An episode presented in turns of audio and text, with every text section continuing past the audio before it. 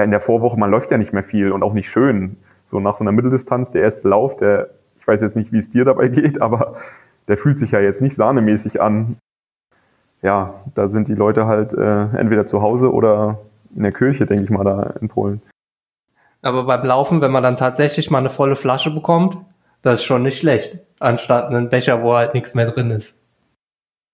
Das habe ich einmal gemacht. Ich habe auch so eine Bluetooth-Box, diese, diese Runden. Nimmst du die auch beim, nimmst du die auch beim Radfahren mit? Die hatte ich einmal beim, beim Radfahren dabei, am, bei uns am Neckar auf so einem Radweg. Bist du nicht so sozial verträglich oder? Jetzt hast du einen, Bachelor gemacht. Ähm, wie geht's dann da weiter? Und habe mich so versucht zu orientieren, ähm, was so der nächste Schritt ist. Weil ich habe mich dann hingesetzt und überlegt, ja, das könnte mir gefallen, beruflich und das. Und ich könnte.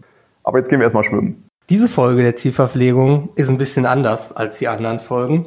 Der aktuellen Situation geschuldet reden wir nicht nur über alte Geschichten vom Krieg, sondern haben tatsächlich auch was Aktuelles zu erzählen, weil es wieder Rennen gab und über die will ich mich ein bisschen unterhalten.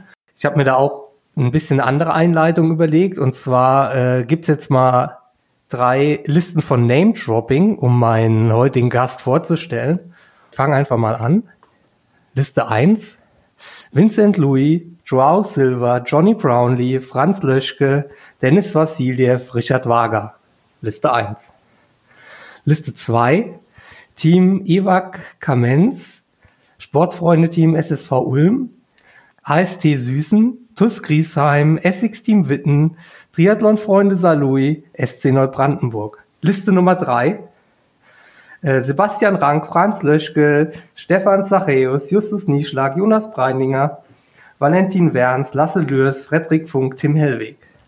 Hallo, Philipp Balke. Ja, hi Boris. Äh, coole Einleitung und vielen Dank für die Einladung. Ja, bitte, bitte. Kannst du kurz erklären, was es mit diesen drei Listen auf sich haben könnte? Also was könnte ich mir dabei gedacht haben? Also Liste 1 hört sich für mich nach ITU-Rennen an. Das wird vermutlich äh, eine Junior-EM oder sowas gewesen sein, eine Startliste. Genau. Ähm, Liste 2 sind die Vereine und Teams, in denen ich bisher gestartet bin. Ja, und bei Liste 3, du, da bin ich mal gespannt. Ja, genau. Also man, man kann es quasi auch ein bisschen andersrum aufrollen. Also Liste 3 waren quasi alle deutschen Meister der Junioren, also nicht alle, aber äh, einige deutsche Meister der Junioren und da gehörst du ja auch dazu. Und da habe ich äh, mal ein paar aufgezählt der letzten Jahre. Und du ah. bist halt ähm, 2008 deutscher Meister der Junioren geworden und warst dann auch bei der Junioren EM in deiner Altersklasse sind da die erstgenannten Leute am Start. Also sie sind alle entweder 1989 oder 1990 geboren. Also Vincent Louis, Joao Silva, Johnny Brownlee. Die Vereine habe ich ja schon hast du ja schon aufgezählt. Genau, ja, war auch alles soweit richtig. Fehlt nun der Heimatverein aktuell, also für den ich nicht starte, weil ich halt im Ligateam für AST Süßen gerade bin, wo ich den Startpass gelöst habe. Ansonsten äh, wohne ich ja in Stuttgart und da ist der MTV Stuttgart meine Homebase sozusagen. ja, normalerweise stelle ich ja meine Partner sehr genau vor. Das ist bei dir ein bisschen schwierig, weil du hast so ein paar, zumindest mal, wenn man so im Internet sucht, hast du klassischerweise Lücken im Lebenslauf und die musst du, die musst du einfach mal schließen jetzt, äh, damit wir uns ein genaues Bild von dir machen können. Und zwar ähm, habe ich schon gesagt, dass du 1989 geboren bist. Laut meiner Information in Neubrandenburg. Das ist richtig, ja. Und die nächste Information, die ich dann habe, war die, war dieser besagte Junioren-DM-Titel am Schluchsee. Der war halt 2008. Dann bist du halt im selben Jahr Elfter bei der Junioren-EM geworden und hast sogar Staffelgold geholt. Also bist quasi Europameister ja. äh, schon mal gewesen. Und dann die nächste Erinnerung, die ich an, an dich habe, äh, sind so die Jahre äh, 2011, 2012, wo du auf der Mitteldistanz unterwegs warst. In Immenstadt dann mit Daniel Unger vorne weg warst. Da war ich auch unterwegs und äh, konnte da quasi das Rennen dann gewinnen, aber das war quasi unser erster Kontakt. Genau, ja. Also war chronologisch soweit alles richtig, äh, bis von Geburt bis 2009 dann in Neubrandenburg. Und ähm, was ganz interessant war eigentlich, dass die EM damals nicht über eine klassische Wettkampfqualifikation weggegeben wurde von der DTU, sondern über so einen Test. Also wir waren in, in Saarbrücken, nee, wir waren als erstes in Potsdam und haben da so einen klassischen 800 Meter Schwimmen und 5000 Meter Lauf gemacht und dann nochmal so einen Kombi-Wettkampf in Saarbrücken und dann war quasi der erste Wettkampf der Saison war direkt die EM. Das war schon ziemlich, ziemlich coole Aktion war so. Okay, und die äh, DM am Schluchtsee war dann später oder wie am Ende vom Jahr? Oder? Genau, die war auch nach der WM, ja. Ah, ja. auch nach der WM dann.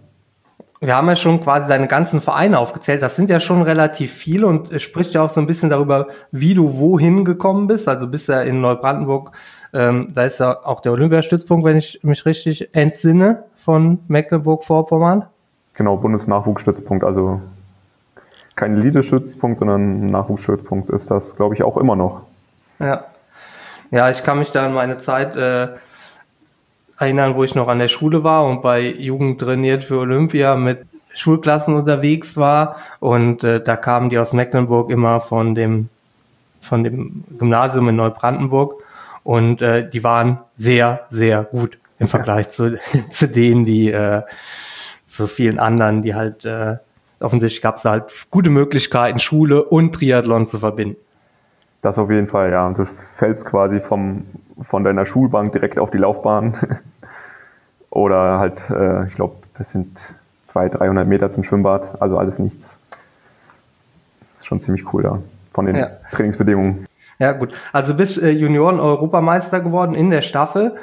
Dann, wie ging dann dein Weg weiter? Genau, das war das letzte Juniorenjahr und dann, wie das so ist beim Triathleten oder auch bei anderen Sportarten, wenn es dann Richtung Elite geht, ähm, dann steht man vor so ein bisschen so einem Bruch von der bisherigen Struktur. Das heißt, Abitur war zu Ende und dann war ich noch ein Jahr in Neubrandenburg, ähm, habe dann FSJ gemacht beim, beim Verein und äh, bin dann in der Bundesliga für ALZ Sigmaringen gestartet, genau. Das stand gar nicht auf meiner Liste. ja, war der nicht mit drauf? Okay. Nee. Äh, genau, da war ich dann ein Jahr und bin dann am Ende des Jahres ähm, nach Saarbrücken umgezogen zum Studieren und natürlich da auch äh, in die Nähe vom Olympiastützpunkt, um da mir quasi die nächste, die nächste Stufe des, des Kurzdistanz-Triathleten einzufleischen. Und das war dann so, dass das, dass du quasi immer so im, also zwischen den zwei, zwei, zwei Polen warst. Also du hast quasi studiert, aber es war nicht so, dass du jetzt im ABC-Kader warst.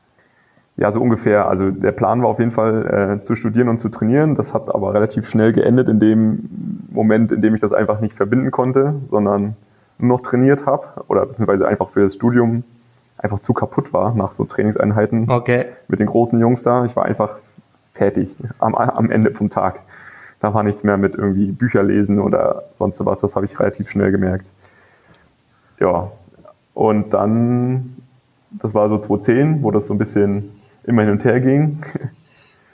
Und dann habe ich 2011 und 2012 eigentlich äh, mit dem Steffen Justus zusammen quasi so ein bisschen als, als Sparringspartner habe ich dort äh, trainiert, für ihn dann äh, Richtung Olympia 2012 und habe dann quasi mehr oder weniger mich an seinen, seinen Trainingsplan orientiert, insbesondere beim Schwimmen und ähm, habe eigentlich gar nicht so selber äh, Pläne für mich gehabt, sondern habe halt die Form aus dem Training mit Steffen mitgenommen und versucht dann in der Bundesliga und halt dann auch mal eine Mitteldistanz zu machen. Ja, und unser erstes Aufeinandertreffen war dann quasi, das stimmt eigentlich gar nicht, weil wir waren auch mal kurz am Rotsee zusammen, aber daran wirst du dich wahrscheinlich nicht erinnern können. Ich bin deine Liste durchgegangen mit den Ergebnissen und habe gesehen, wir sind anscheinend schon vorher aufeinander getroffen, am ja, Tegernsee 2011 und wahrscheinlich auch am Rotsee 2011 in der zweiten Bundesliga. Ja, genau. Also du bist Bundesliga und hin und wieder auch zweite Bundesliga gestartet. Das waren quasi so Jahre, wo ich halt versucht habe, mich im Schwimmen ein bisschen weiterzuentwickeln. Aber dann wirklich wahrgenommen habe ich eigentlich erst äh, in Immenstadt bei der DM, obwohl du natürlich äh, vorher da auch Rennen gewonnen hast, wo ich auch am Start war. Aber das war irgendwie, das sind halt dann so viele, in Anführungszeichen, Bundesliga-Starter, dass ja. man damit nicht mit jedem in Kontakt kommt. In Immenstadt war es so, dass du dann mit Daniel Unger lange vorne weg warst. Was ist so da passiert? Genau, also wir sind äh, vorne weg geschwommen, glaube ich. Da war keiner mehr dabei. Ja. Und dann sind wir bis zum ersten Anstieg zusammengefahren, also in, in den erlaubten Verhältnissen, meiner Meinung nach. Der Wettkampfrichter war der anderer Meinung und auch Daniel. Dann hat der Daniel, glaube ich, die Strafe nicht akzeptiert, so wie ich es im Nachhinein auch gehört habe. Und äh, ich habe das gar nicht mitgekriegt, dass sie da hinten diskutiert haben und bin halt den Berg hochgefahren und auf einmal war der Daniel weg und ich war alleine. Ja. Genau, und da war ja äh, 2012 war das, ne? Das war ja auch jetzt Ja. nicht gerade das wärmste Jahr und es war auf der Abfahrt dann schon recht kühl. Und das habe ich dann Ende der ersten Runde auch gemerkt, dass mir dann echt kalt wurde. Also gerade Oberkörper, Arme und so, das war echt frisch. Und da habe ich echt zu knabbern dran gehabt und dann am zweiten Anstieg, da kam jemand vorbeigeheizt. Ja, so Rennen, wo es immer so ein bisschen kälter war, haben mir schon oft gelegen. Schon allein dadurch, weil es dann meistens ein bisschen länger dauert, dann ein bisschen mehr Zeit, das Schwimmen aufzuholen. Dann bist du dann lange noch Zweiter gewesen, oder? Und wurdest dann noch äh, einkassiert, hast dein, deine Altersklasse dann wahrscheinlich gewonnen, verloren. Die Altersklasse habe ich noch gewonnen, für- genau. Ja. Also du bist vorbeigefahren und dann kam, habe ich mich gedacht, jetzt wird ja auch nochmal jemand anders kommen, dass man mal irgendwo so ein bisschen Orientierung hat. Aber da kam bis, glaube ich, Lauf Kilometer 16 keiner und dann kam halt eine Gruppe mit drei oder vier Leuten vorbeigelaufen noch, äh, kurz vor Schluss, so dass ich dann am Ende Fünfter? Fünfter war, ja. Und dann hast du dich aber quasi weiter, also das war dann quasi nicht der, der Anlass für dich, äh, sich quasi auf die Mitteldistanz zu konzentrieren, sondern du hast das quasi nur gemacht, um quasi mal eine Mitteldistanz gemacht zu haben. Genau, ja. Also ich habe ein Jahr vorher habe ich äh, in Maxdorf mitgemacht und also es hat mir eigentlich schon recht viel Spaß gemacht, ohne Wind, also Fahrradfahren alleine, dass man halt ähm, quasi seine eigenen Qualitäten mal äh, konstant auf so einen Wettkampf äh, projizieren kann. Und äh, hatte dann auch 2012 mir vorgenommen, nochmal eine Mitteldistanz zu machen und die lag einfach vom Termin her so, dass ich gesagt habe, okay, dann versuchen wir es mal bei der DM direkt. Ja, das war so der Plan dahinter eigentlich. Dann ist es wieder relativ schwierig, was über dich rauszufinden, außer Genau. dass du halt verschiedene Bundesliga-Vereine hattest. Und dann weiß ich halt, dass du im Allgäu dann 2019 nochmal gestartet bist. Zweiter hinter Jan geworden ist, was sich jetzt natürlich so anhört, ja klar, wenn man nur von Jan geschlagen wird, dann ist man ganz vorne mit dabei. Ja, das war der Plan, ja. Du hast halt dann ein bisschen Rückstand gehabt äh, auf den Jan, aber trotzdem hast du, dich, hast du dann dieses Jahr eine Profilizenz gezogen. Ne? Also Genau. erzähl doch mal, wie es, was so in den Jahren dazwischen so passiert ist, dass du dann quasi für dieses Jahr eine Profilizenz gezogen hast. Also was ist dazwischen passiert? Ähm, ich sag mal in Anführungsstrichen relativ normales Leben mit äh, Triathlon als Hobby. Also ich habe halt für Ulm dann noch in der Landesliga gemeldet. Dann bin ich mit meiner Frau oder habe meine Frau kennengelernt Ende 2012. Bin von Saarbrücken weggezogen. Erstmal nach Saarlouis, ist auch im Saarland. Äh, dann haben wir da drei Jahre lang gelebt und ähm, ja, ich habe äh, angefangen, Fernschwimmen zu machen, Sportmanagement und habe nebenbei dort im Schwimmbad gearbeitet, was eigentlich ganz, ganz coole Erfahrung war. Du kannst halt immer ins Wasser springen, hast immer eine Karte Okay. sozusagen, kommst immer rein. Und äh, ja, habe mir halt ganz normale Triathlon-Wettkämpfe rausgesucht, die mir gefallen und habe halt so ein bisschen vor mich hin trainiert, wie, wie man das so macht halt als Altersklassenathlet. Und dann sind wir ja 2015 nach Stuttgart gezogen.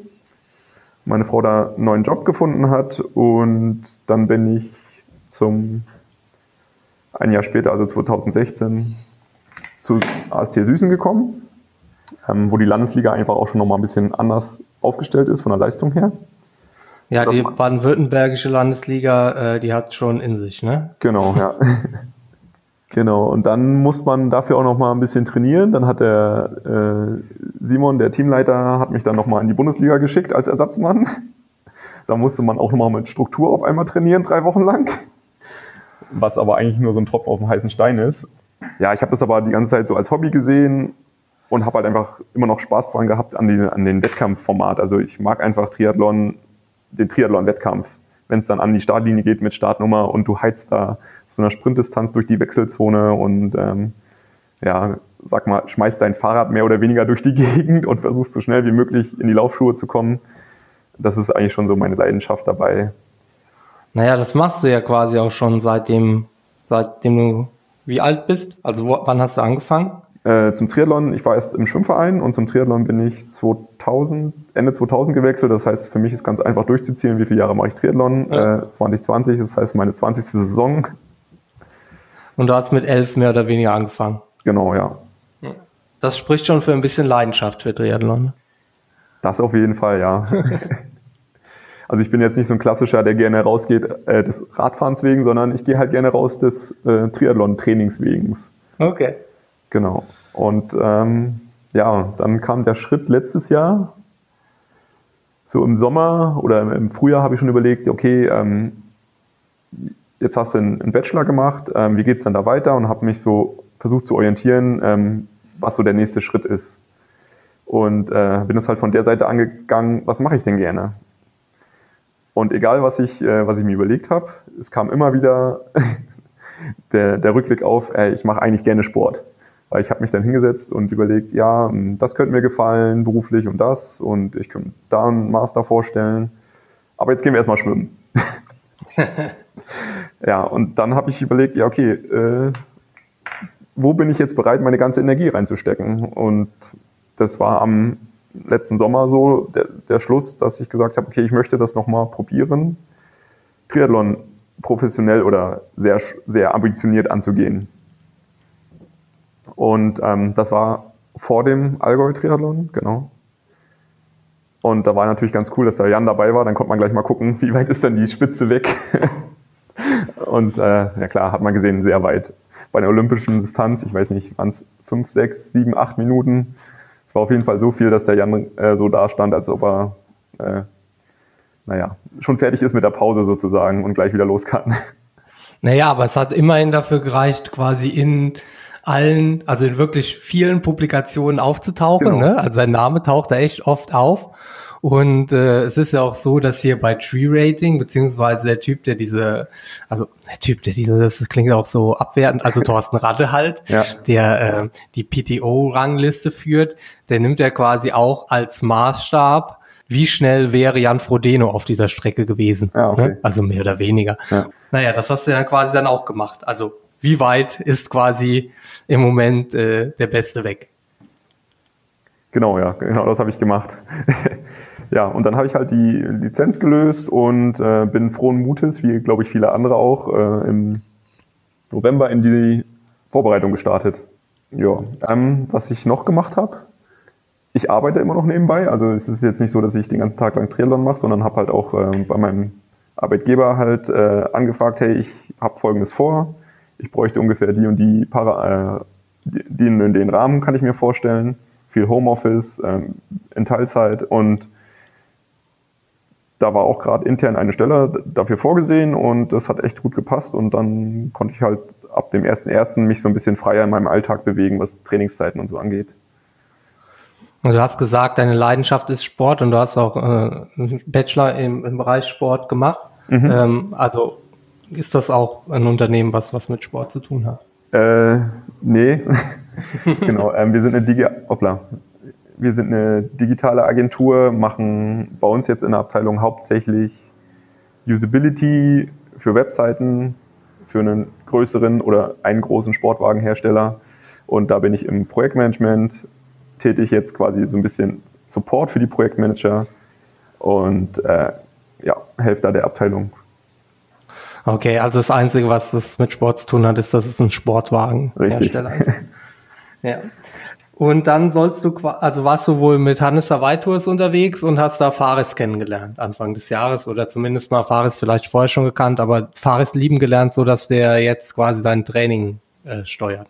Genau, ja, so ungefähr. Ähm, wir waren 2019 äh, bei Hannes Hawaii Tours in dem Trainingslager, wo auch der Hannes war. Das hat sich aber eigentlich eher dadurch ergeben, dass ich mich da ganz normal als Guide beworben habe und das einfach das Camp war, wo die meisten Guides gebraucht wurden und ähm, wir dann einfach zufällig dann auch noch im gleichen Apartment waren wie der Fares. Also das war alles, äh, wie es der Zufall so will, äh, ganz spontan sozusagen. Und ja, ich kann mich dann auch, auch an einen Spruch erinnern, wo der Fares zu mir gesagt hat, äh, warum ich jetzt hier eigentlich nur so Hobby hobbysportmäßig rum rummache, äh, warum ich es nicht nochmal probiert habe.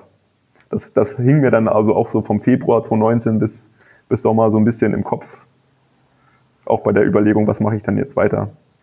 Also der ist auch schon ein bisschen schuld daran, dass du jetzt äh, das nochmal probierst. Nee, also Schuld nicht, aber wer, wer die Sprüche vom Fares kennt, die sind ja so Ja. immer einfach aus der frei, frei raus und äh, die helfen natürlich einfach, das mal ein bisschen, bisschen mit Leben zu füllen, das Ganze. Die sind ja immer so erfrischend ehrlich, sagen wir mal so. Ja. Hast du Pro-Lizenz für dieses Jahr gelöst und das war bestimmt erstmal dann eine Enttäuschung so im Im März. Ja. ja, also ich glaube, ich bin da einfach auf der guten Seite von den Sportlern gerade, weil ich war ja top motiviert, erstes Jahr. Ähm, klar, keine Wettkämpfe, aber im Training hat das ja nicht geschadet. Also ich hatte jetzt nie das Gefühl, was vielleicht, würde ich jetzt mal sagen, auch andere Sportler hatten, die dann mit sich gehadert haben oder so, soll ich jetzt weitermachen oder nicht? Äh, jetzt ein Jahr ohne Wettkämpfe, sondern für mich war es ja ein neues Jahr und jetzt auch kein Problem, im Mai keine Wettkämpfe zu haben, weil ich muss ja erstmal ein bisschen Basistraining machen. Okay, quasi dein, deine Chance sozusagen ein bisschen was aufzuholen, was du die letzten Jahre verpasst hast. ja, und dann der erste Wettkampf war dann, genau, ja. Also wie, wie wir haben jetzt quasi eine, also es ist jetzt Rennen Montag nach äh, Ironman Gdynia und vor zehn Tagen war dann Knappenman beziehungsweise auch das Davos-Wochenende eigentlich das erste, soll, also es sollte eigentlich das erste richtige Triathlon-Wochenende werden. Und beim Knappenman zumindest hat's gepasst.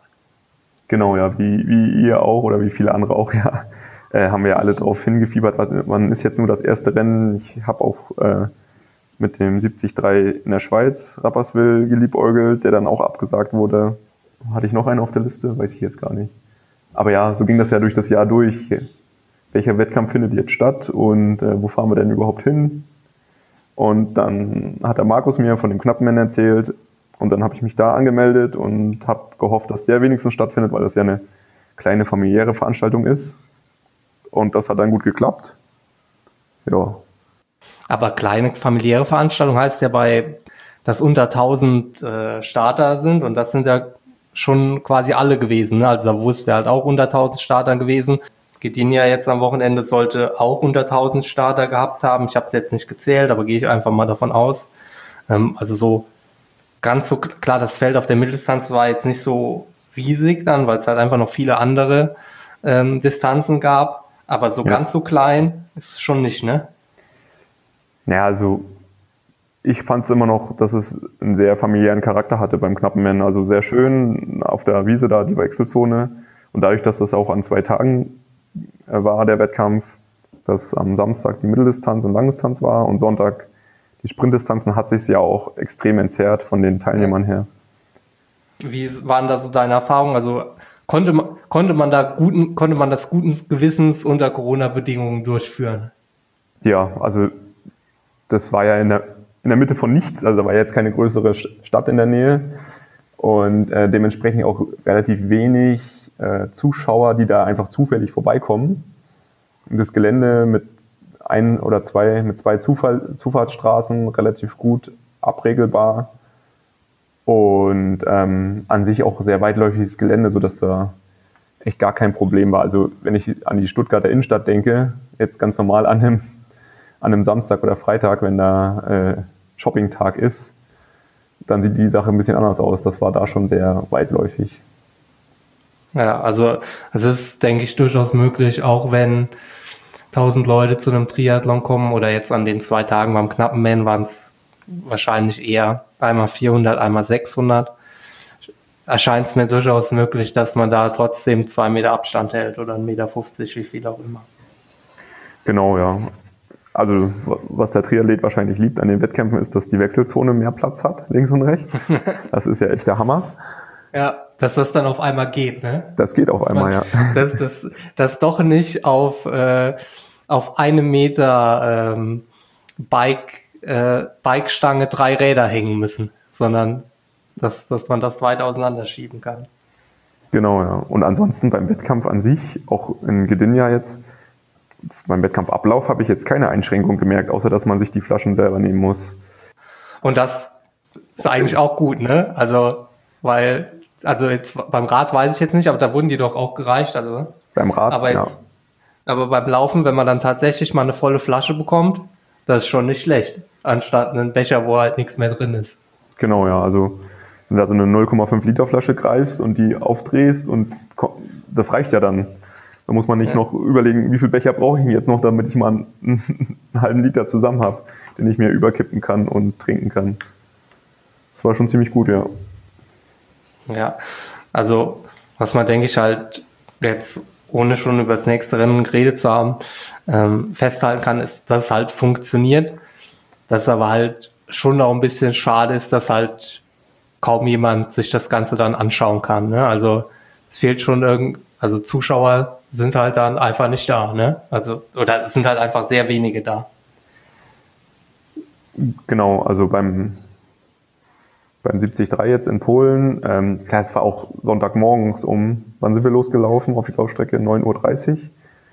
Ja, da sind die Leute halt äh, entweder zu Hause oder in der Kirche, denke ich mal, da in Polen. Und ähm, ich weiß, ich war jetzt noch nicht bei so einem größeren Wettkampf, aber kann mir nicht vorstellen, dass da jetzt an der, an der Laufstrecke so viel los ist, außer jetzt am Hotspot, wo die, wo Ziel und äh, Start und Ziel ist. Ja, also ich weiß nicht genau, wann, wann der Start die Jahre vorher war. Also richtig spät war der auf jeden Fall nie. Also er war schon, denke ich, sonst auch um acht oder um neun. Ähm, aber der ganze Wettkampf war ja etwas früher, so im August. Ja. Dann ist das schon auch ein Touristengebiet, wo halt einfach halt dann auch viele Leute so am Strand sind und man ist ja früher mehr noch am Strand lang gelaufen. Die Strecke wurde halt jetzt auch noch ein bisschen entzerrt, dass man halt zweimal zehn Kilometer läuft statt äh, viermal, dreimal vier. Und ähm, sagen wir, unten an der Promenade war dann schon ordentlich was los, ne? War schon äh, was los. Das war halt diesmal nicht so. Ne? Aber ich meine, dafür war halt ein Wettkampf da. wo, und das ist halt äh, schon mal nicht schlecht. Ähm, beim knappen Man, den, äh, außer dass du da gestartet bist, hast du die Mitteldistanz auch noch gewonnen. Hast du den Markus so ein bisschen in seine Schranken gewiesen. So die ersten zehn Kilometer seid ihr zusammen gelaufen, hat mir der Markus erzählt. Und dann hat er aber wohl gemerkt, äh, du bist heute stärker. Ist das auch so dein Eindruck von dem Rennen? Kann man es darauf zusammenfassen? Ähm, ich habe das gar nicht so gemerkt, dass er so dicht hinter mir war beim Laufen. Okay. Also weil das, da waren ja schon so 30 Sekunden dazwischen, die sich dann aber auch nicht vergrößert oder verkleinert haben, denke ich mal. Das heißt, er hat mich halt wahrscheinlich die ganze Zeit gesehen, aber ich habe mich ja jetzt nicht die ganze Zeit umgedreht und geguckt, ja. ob das noch passt. Du hattest einen Wendepunkt bei Kilometer 5, wo man sich einmal gesehen hat, also bei Kilometer 5 und 15. Und ähm, ja, ansonsten war das so, dass du in, dass wir in Startgruppen gestartet sind, immer so 30 Leute an dem Strand alle Minute. Und der Markus halt äh, eine Minute vor mir gestartet ist und die Lücke sind wir dann zugeschwommen, sodass ich quasi immer eine Minute Puffer hatte fürs Ende. Mhm, okay. Aber weißt ja selber, wenn du äh, beim Laufen dann einbrichst, dann ist die Minute auch schnell weg. Also die ist ja, die verpufft ja bei so einem Halbmarathon ins Nichts dann, wenn man nicht mehr kann. Also ich weiß, dass du an der an der letzten Wende, ähm, wir können kurz schon mal nach vorne äh, einen kurzen Zeitsprung machen und dann wieder zurückkommen. Ähm, Du warst ja auf Platz 10, nicht auf 11. Mhm. Da hast du nochmal auf die Uhr geguckt, wie viel Vorsprung du noch hast. Also so hundertprozentig sicher warst du dir nicht. Jetzt in, Aber, in Polen, bei dir? Ja. ja. Ähm, nee, das war ein bisschen anders eigentlich. Da habe ich gedacht, in Polen, okay, äh, ich, ich habe eher nach vorne geguckt, so grob. Habe dann nochmal die Uhr abgedrückt und habe dann gedacht, okay, bei Kilometer 15, ja, okay, bis Platz 7 gibt's Preisgeld, also alles oder nichts jetzt. Weil ob ich am Ende Neunter oder Zwölfter werde, ist dann auch egal. Also ich habe einfach nochmal probiert, vorne hinzulaufen und habe einfach geguckt ähm, auf dieser langen Geraden, wie weit ist es denn nach vorne? Nee, ich habe dann, dann habe ich einen anderen. Ich habe eigentlich gedacht, unten am Meer. Da hast du auch noch, also zumindest mal in dem Moment auch auf die Uhr geschaut, als, du an mir, als wir uns gesehen haben. Oder du hast mich vielleicht auch gar nicht mehr gesehen. Doch, ich habe dich gesehen, aber da wusste ich ungefähr, dass es äh, zu weit ist, dass du das, glaube ich, noch zuläufst. Sehr gut. Selbstvertrauen. ähm, aber beim Knappenmähen warst du schon, warst du mit dem Ergebnis wahrscheinlich sehr zufrieden? Genau, ja. Also das war ja der erste Test für mich, äh, ob, das, ob ich so Training vertrage und ob ich konstant Leistung abrufen kann. Und da war ich schon sehr happy damit, dass ich so einen Wettkampf konstant durchziehen konnte. Ähm, für mich war das auch quasi nach dem Schwimmen mit Markus aufs Rad dann auch so ein ein ganz normaler Wettkampf, obwohl ich wusste, ich habe ja immer diese Minute Puffer. Aber wenn du dann nebeneinander oder hintereinander fährst, dann ähm, ist es ja doch wieder so ein Rennen Mann gegen Mann und das war dann schon ganz cool. Und ja, alle Koppelläufe, die ich bis dahin gemacht habe, die waren ja nie so lang. Also war das jetzt schon mal gut zu wissen, hey, ich kann das Tempo auch durchrennen und ähm, ich kann mich einteilen, ich kann ein bisschen vielleicht mit den Kräften hausieren, ich weiß, wie viel ich essen und trinken muss und war echt happy damit, dass das so geklappt hat. Ja, schön. Dann hattest du ja quasi nur eine Woche, bis das nächste Rennen anstand. Äh, das ist ja, also für, für mich würde ich sagen eher knapp, aber ich hätte es ja quasi auch so gemacht. Ich hätte äh, auch nur eine Woche äh, Zeit gehabt von dem einen zum anderen Rennen. Wie, hast du, wie bist du das oder seid ihr das angegangen, du und Fares? Was habt ihr gemacht in der Woche? Ist immer so ein bisschen spannend, weil ich denke, dass eigentlich zwei Wochen zwischen Mitteldistanzen äh, so die bessere Zeit ist. Also die, dass das komplett reicht zur Regeneration. Genau, also es war ja offensichtlich so ein bisschen ein Ritt auf der Rasierklinge, sag ich mal. Ähm, eher von der Eventseite her ausgedacht. Also ich habe halt nach dem Knappenman gedacht, okay, kann ich mir vorstellen, nächstes Woche ein Rennen zu machen? Also ich habe das erst nach dem Knappenman entschieden sozusagen und traue ich mir das nochmal zu und habe dann so gemerkt, ja, okay, das kann man probieren. Und ähm, jetzt nach Polen zu fahren, war auch eher die Option zu sagen, okay, welcher Wettkampf findet dann noch statt? Welcher wird dann vielleicht nicht kurzfristig noch abgesagt? und war mir da dann eigentlich relativ sicher, okay, 14 Tage vorher ist das Ding immer noch online und äh, man hat noch nichts gelesen oder gehört. Ähm, das findet wohl statt und ja, dann war halt noch die, die Frage, welchen macht man dann, also welche Wettkämpfe kommen dann noch, die vielleicht stattfinden. Und da wir äh, Ende Oktober oder Anfang Oktober umziehen, gab es für mich jetzt nicht mehr so viele Optionen, nochmal noch ein Rennen zu machen. Und das war jetzt ja, so ein bisschen organisatorisch geplant, das Ganze da, dort zu starten. Und gemacht in der Woche, was macht man denn da groß? Man geht zu Physiotherapie und Massage, lässt sich da wieder ein bisschen herstellen und ich war eine Stunde auf der Rolle irgendwann mal in der Woche. War einmal kurz im Wasser oder zweimal. Und dann kam ja noch die lange Anreise dahin.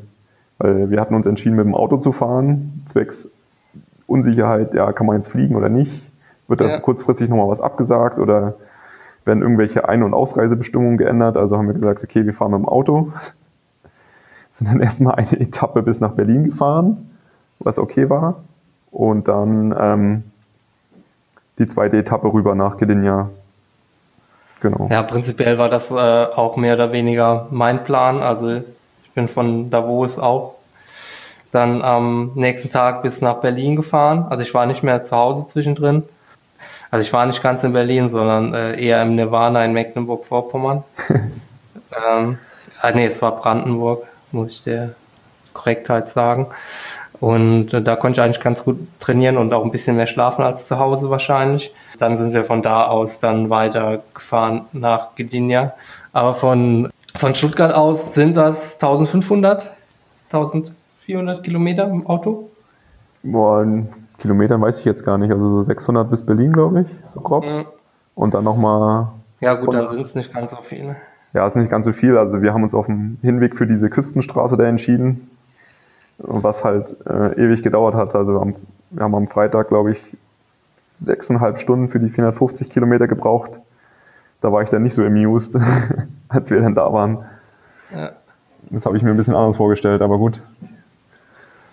Und äh, dann bist du auch dann direkt äh, zurückgefahren am Sonntag? Genau, ähm, das gleiche Spiel zurück. Erstmal danach ins Auto bis nach Berlin, eine Übernachtung und dann den Rest. Anfang der Woche sah es mit Gdynia aber eigentlich noch nicht so gut aus, ne? Oder ähm, verfolgst du nicht so, was so auf Facebook und so passiert? Weil da gab es dann äh, Gerüchte, dass der Veranstalter noch keine Genehmigung hat und die Anwohner noch gar nicht wissen, wie die Strecke gesperrt ist. Nee, habe ich alles nicht mitbekommen. Ja, also bei mir war es so, dass ich halt äh, von verschiedenen anderen Profis angeschrieben wurde, dass ich mir das, ob ich mehr wüsste, ob es stattfindet oder nicht. Es war dann wohl tatsächlich so, dass die endgültige Genehmigung für die Strecke, die hat sich ja auch nochmal geändert im Vergleich zu den Vorjahren, jetzt nicht groß, aber ein bisschen, die kam halt auch erst innerhalb dieser Woche.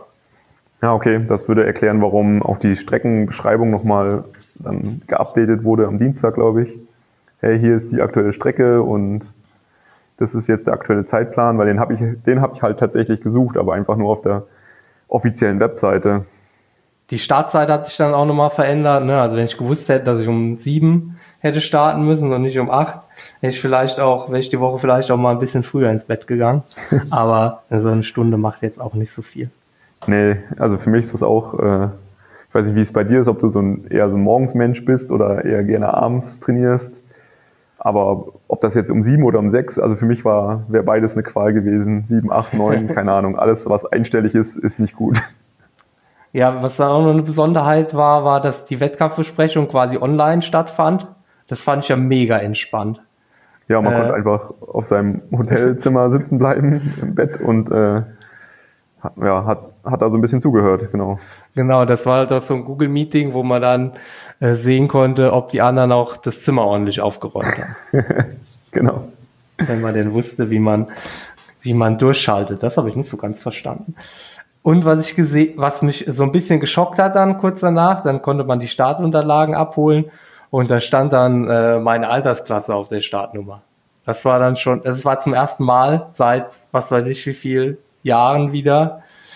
Dass, ähm, also klar, wenn ich halt bei einem Wettkampf hier um, im Ort, also in der Umgebung starte, dann steht in der Ergebnisliste auch die Startnummer, ähm, aber äh, die, die Altersklasse, aber dass das auf der Startnummer steht, dass man Altersklasse 35 bis 39 ist, das tut schon fast weh. War das so, ja? Ja, ja, es war zum, auf jeden Fall zum ersten Mal, dass auf einer Profi, Profi-Startnummer auch die Altersklasse drauf, drauf gestanden hat. Ja, okay. Ja, das glaube ich einfach, weil man dann ja, man ist ja quasi mit der Pro-Kategorie über allen anderen sozusagen und da ist das Alter ja nicht ganz so entscheidend, außer dass man weiß, hey, hier kommt ein junger Frischer oder naja, der andere ist schon so ein bisschen am Zenit seines seiner Wettkampfkarriere vielleicht. Ähm, ja, aber kann ich mir gut vorstellen, dass ich mal, uh, da steht ja jetzt ein Alter drauf. Was? so schlimm. Ja, auf jeden Fall schlimm. Ähm, Gut, also ich bin auf jeden Fall dann schon am Zenit meiner, meiner Karriere. Vielleicht ist der auch schon vorbei. Das hast du jetzt ähm, gesagt. Ähm, ja, aber das, das klang bei dir schon so ein bisschen nee, nee. aus. Ähm, nee, nee. Man weiß ja, wie alt die anderen ungefähr sind. Und ich sag mal, wenn da jetzt einer mit, mit 25 kommt und einer mit 45, dann ist das ja offensichtlich ein Unterschied. Ja, und hier waren auf jeden Fall viele mit 25 dann dabei. Also die ganze Dänisch Dynamite-Fraktion. Erzähl doch mal, wie das Rennen dann aus seiner Perspektive gelaufen ist. Ja, also wie gesagt, mein äh, war mein erstes 73-Rennen überhaupt.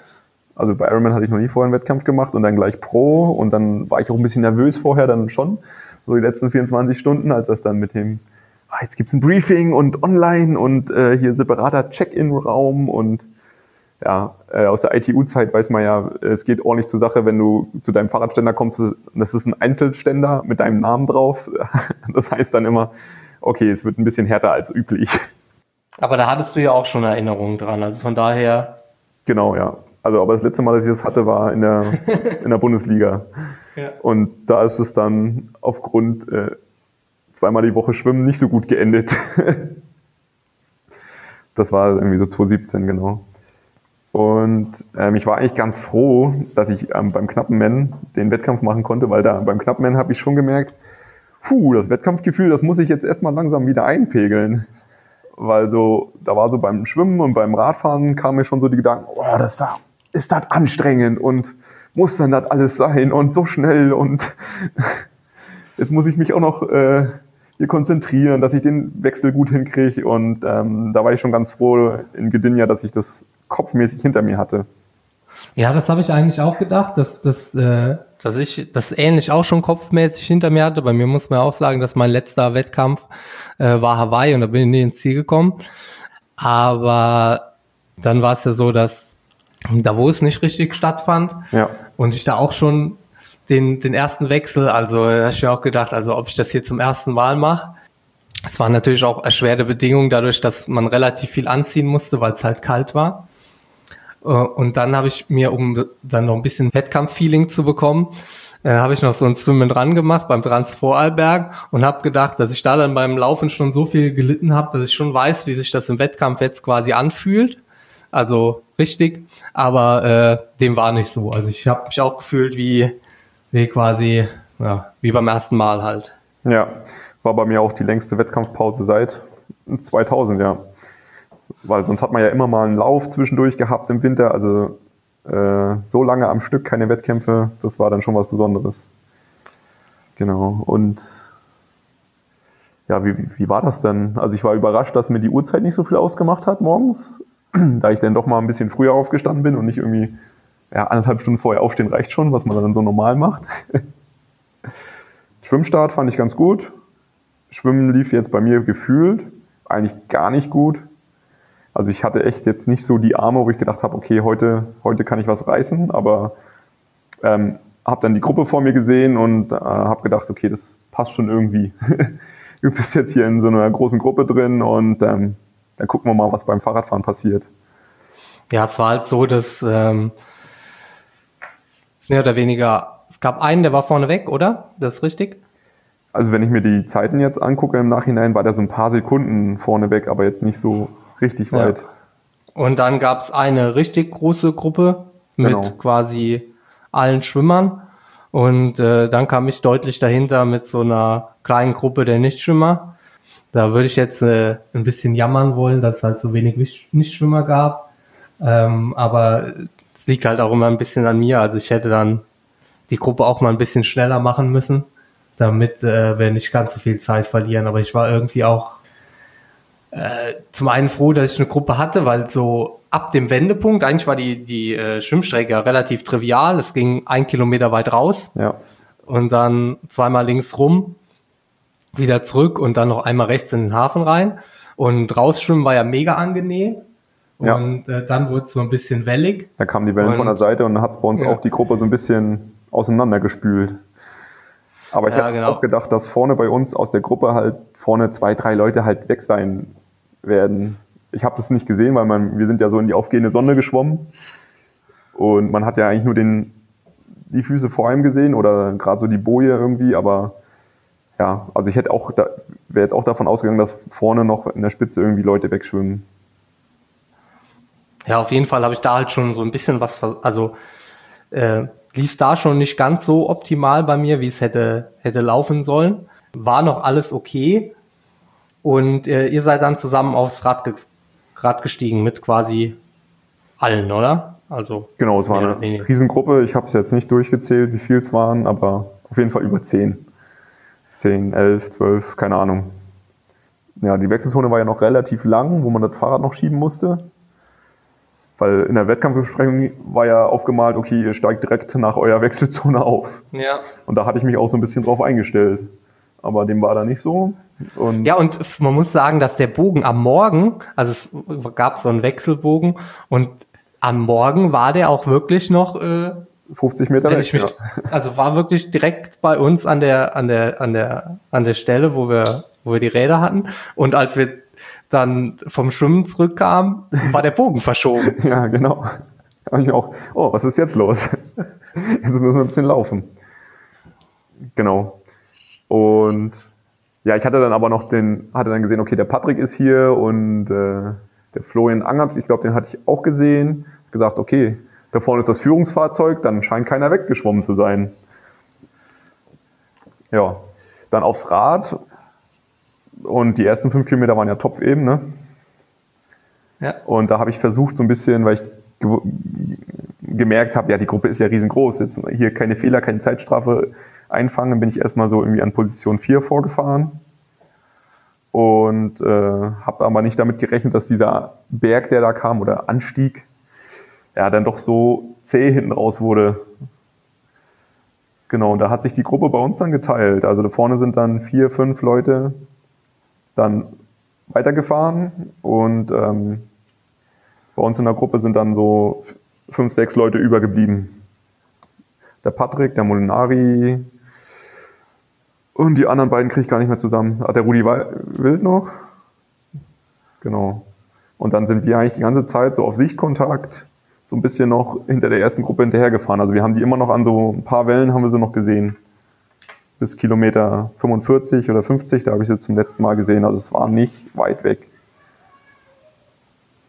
Ja, und äh, irgendwann ist dann halt der, der spätere Sieger, muss dann von der Gruppe weggefahren sein. Und äh, der ist wohl der Einzige gewesen, der es geschafft hat, von der Gruppe wegzukommen. Florian Angert hat dann auch kurz gemeint nach dem Rennen, dass das hier ein Beispiel gewesen ist, dass man 20 Meter Riegel gebraucht hätte, um äh, aus der Gruppe wegzukommen. Aber ich meine, der Sieger hat es ja immerhin dann am Ende geschafft, Ja. wegzukommen. Obwohl da die, ähm, ich habe mir mal so die Split-Zeiten angeschaut und ähm, das ist schon ein bisschen, es kommt mir schon ein bisschen komisch vor, weil ich halt die letzten 25 Kilometer von, äh, von Kilometer 75 bis äh, zum Ziel habe ich äh, war ich quasi schneller als der Sieger und das bedeutet, dass er mir halt auf 75 Kilometer fünf Minuten gegeben hat Ja, und du bist ja trotzdem auf uns aufgefahren, ja. Und dann hinten raus halt nichts mehr oder beziehungsweise weniger und meine Leistungsdaten sprechen eigentlich eine andere Sprache. Also ich bin hinten raus jetzt auch nicht mehr konstant gefahren, sondern da ging es halt auch ein bisschen runter. Ja, das ist schon, naja, zumindest mal, also es kommt mir schon ein bisschen komisch vor, wie man halt quasi auf 75 Kilometer fünf Minuten rausfahren kann und dann hinten raus halt nichts mehr gewinnt, ne? Ja. Wo, also müsste der quasi am Anfang, ja, was weiß ich, also 5%, 10% mehr Leistung getreten haben als ich und hinten raus dann, obwohl ich dann halt auch 3% weniger getreten habe, hätte er noch deutlich weniger treten müssen. Dann fuhr der am Anfang halt relativ schnell und hat äh, viel Zeit rausgeholt. Und ihr seid in der Gruppe, habt relativ zusammengearbeitet. Kann man das so, kann man das so festhalten?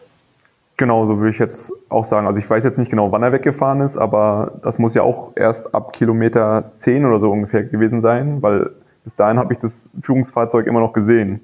Also er kann quasi erst ab dann Zeit auf die Gruppe gut gemacht haben. Ja, und dann war es relativ, relativ viel. Naja, äh, ist schon irgendwie, ja, verrückt, also wie, wie das zustande kam. Ähm, auf jeden Fall eine sehr starke Leistung dann und war er weit weg und offensichtlich auch irgendwie außerhalb vom Ticker. Viele hatten dann Probleme, im, überhaupt irgendwie zu verfolgen. Und ähm, dann kam ich irgendwann bei euch vorbei. Das war so bei Kilometer 75. Ich hatte relativ lange niemanden gesehen. Dann habe ich mal so ein paar Abgesprengte von euch aufgeholt. Also ähm, Patrick Nilsson zum Beispiel. Mhm. Dann habe ich gemerkt, als ich bei euch vorbeikam, da, das hast du gemerkt, dass ich von Ja, ja, ich kam irgendwie. Genau, also ich habe mit dem Patrick zusammen eigentlich so bis Kilometer 50 haben wir versucht, irgendwie die Gruppe da vorne auf Sichtkontakt zu halten. Und ich habe dann aber auch gemerkt, das wird nichts. Also wir sind einfach, wir sind einfach nur zu zweit anscheinend und ähm, das langt halt nicht. Und habe dann auch gemerkt, dass wir so tendenziell immer ein bisschen langsamer werden, weil ja, das merkst du ja irgendwie so, dass der Druck immer we weniger wird. Und dann Ja. habe ich gedacht, ja, Moment mal, irgendwann müsste ja auch mal von hinten so ein Boris kommen zum Beispiel. Und dann habe ich mich einfach regelmäßig umgedreht und geguckt, ob jetzt jemand mal kommt, der vielleicht ein bisschen Schwung, Schwung in die Gruppe noch bringen könnte. Genau, und dann habe ich dich auch von hinten anfahren sehen, zufällig eigentlich. Und du bist ja, glaube ich, auch ohne, ohne Zögern direkt vorbeigefahren. Ich weiß jetzt nicht, ob mit mehr Schwung, wahrscheinlich schon.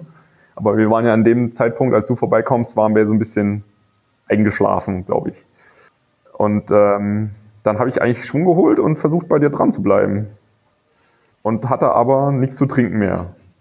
Also ich wollte unbedingt noch mal ein bisschen Wasser haben, weil ich nur noch die Gelflasche hatte mit Flüssigkeit mir das einfach Ja. zu süß war. Und dann ging es da diesen so einen leichten Berg runter und dann hatten sie unten in der Senke die Verpflegungsstation hingebaut, wo ich gedacht habe, Ja, die hatten, ich glaube, die. Verpflegungsstationen waren noch, äh, also die, die Richtung des Kurses wurde ja geändert. Ja. Und ich glaube, die hatten die Verpflegungszonen noch so positioniert, wie als der Kurs in die andere Richtung ging. Die waren alle äh, abschüssig. Ja, genau. Das war. Damit habe ich nicht gerechnet und habe mir beim Versuch, eine Flasche aufzunehmen, fast die Hand gebrochen, weil man damit so viel Schwung gegengefahren ist. Ja, und dann äh, warst du Berg runter auch schon weg. Ja, dann war quasi die Lücke da und ich konnte noch so, so anderthalb Minuten rausfahren auf eure Gruppe und äh, vorne war dann halt die Gruppe von, von Angert und ähm, dem, dem späteren, späteren zweiten war dann halt auch äh, noch so eine Minute vor mir. Ja. Hast du das gewusst zwischendurch? Wie weit die weg sind oder?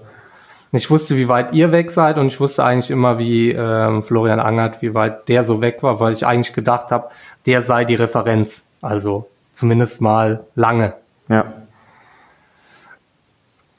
Naja, dann war es bei mir so, dass ich halt losgelaufen bin und schon irgendwie wusste, also Laufperformance ist noch nicht so ganz so safe.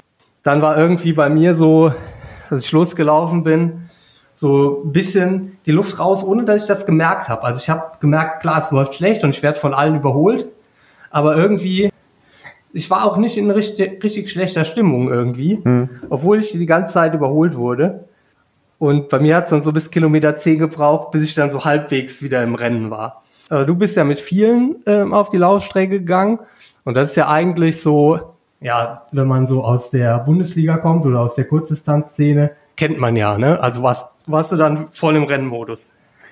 Ja, also wir, unsere Gruppe war dann relativ klein. Einer ist, glaube ich, mit dir noch mitgefahren. Das heißt, wir waren zu viert, als wir in die Wechselzone gekommen sind. Ähm, und ja, anscheinend obwohl ich mir Socken angezogen habe und äh, noch einen Beutel mit Gels und so mitgenommen habe, ähm, war mein Wechsel doch der schnellste von der Gruppe.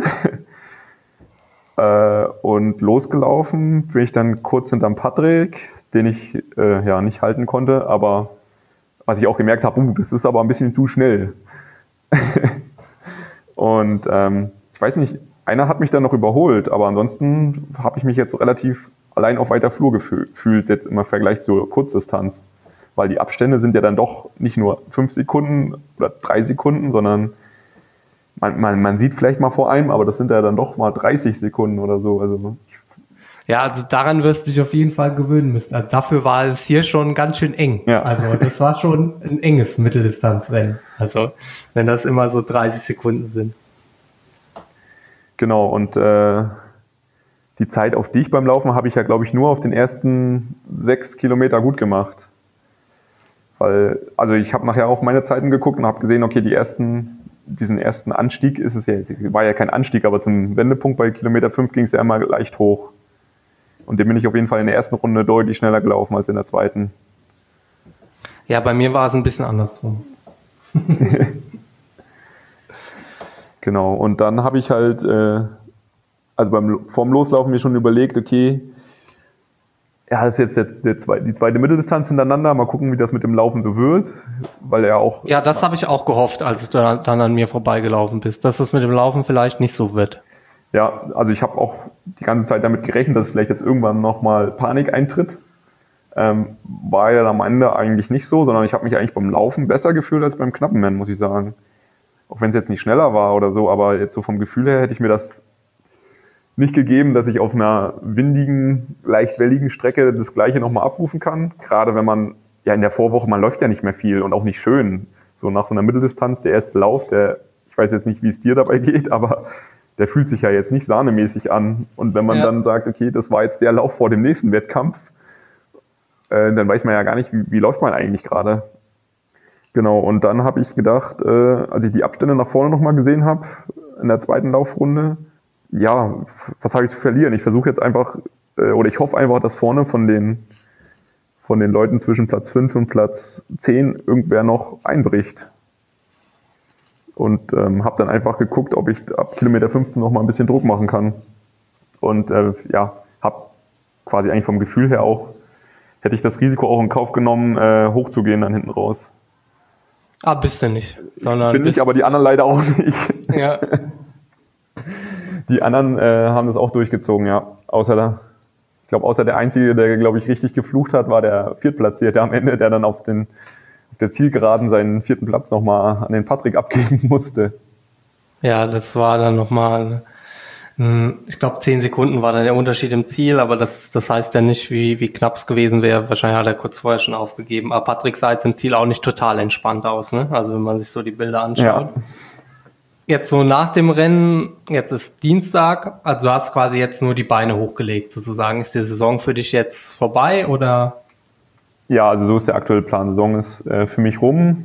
Ähm, jetzt quasi zwei Einschläge produziert und dafür mu muss ich mir jetzt erstmal erholen. Und ähm, dann, wie gesagt, am Ende des Monats äh, ziehen wir in eine neue Wohnung hier in Stuttgart.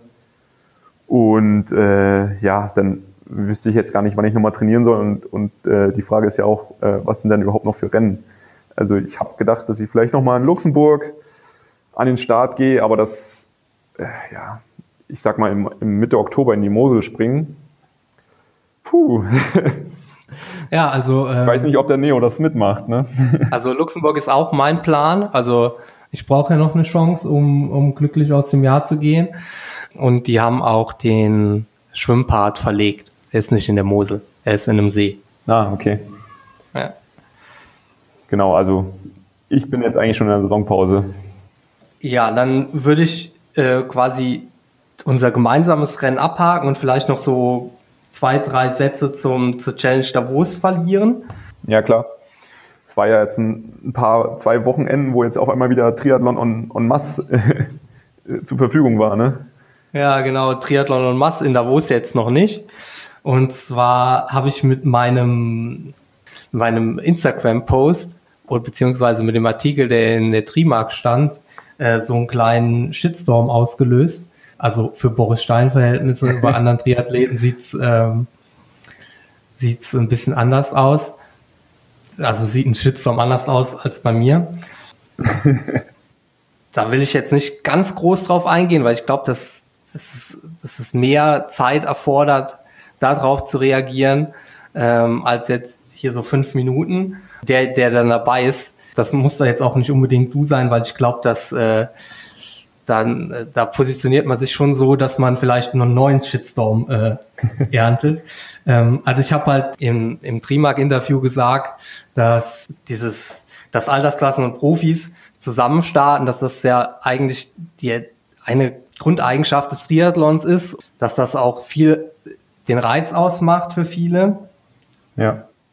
Aber dass das im Moment dafür halt auch sorgt, dass wir lange halt keine Wettkämpfe hatten, weil wir halt einfach dann ein relativ großes Starterfeld hatten, dass das halt einfach nicht Corona-konform durchgeführt werden konnte. Jetzt in Davos war, denke ich, das Altersklassenfeld wieder ein kleines Problem, um halt den, um halt das Rennen ins Ziel zu bringen. Also Problem ist jetzt auch eigentlich das falsche Wort, sondern ähm, meinst, es war halt so, dass, stattfinden zu lassen. Ja, also die, die Organisation hat quasi alles getan, um diesen Wettkampf hinzubekommen, also an den, an den Start. Das, das muss man eigentlich positiv hervorheben, dass es ja immer hieß, ja, wir versuchen auf jeden Fall diesen Wettkampf stattfinden zu lassen.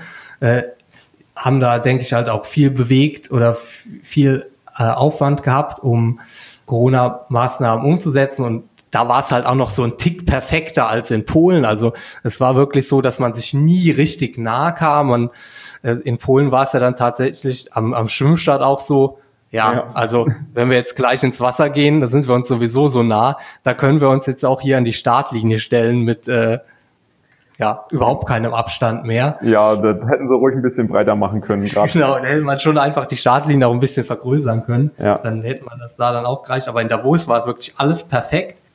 Aber gleichzeitig muss man halt auch sagen, dass diese Schlechtwettervorhersage, die war halt schon seit zwei Wochen eigentlich. Und in den Alpen ist es eigentlich so, ja, so eine Wettervorhersage für zwei Wochen, das gibt's eigentlich nicht, dass die auch valide ist. Ja. Aber die hatten ja schon zwei Wochen, sich darauf vorzubereiten, was passiert jetzt, wenn es da richtig schlechtes Wetter gibt.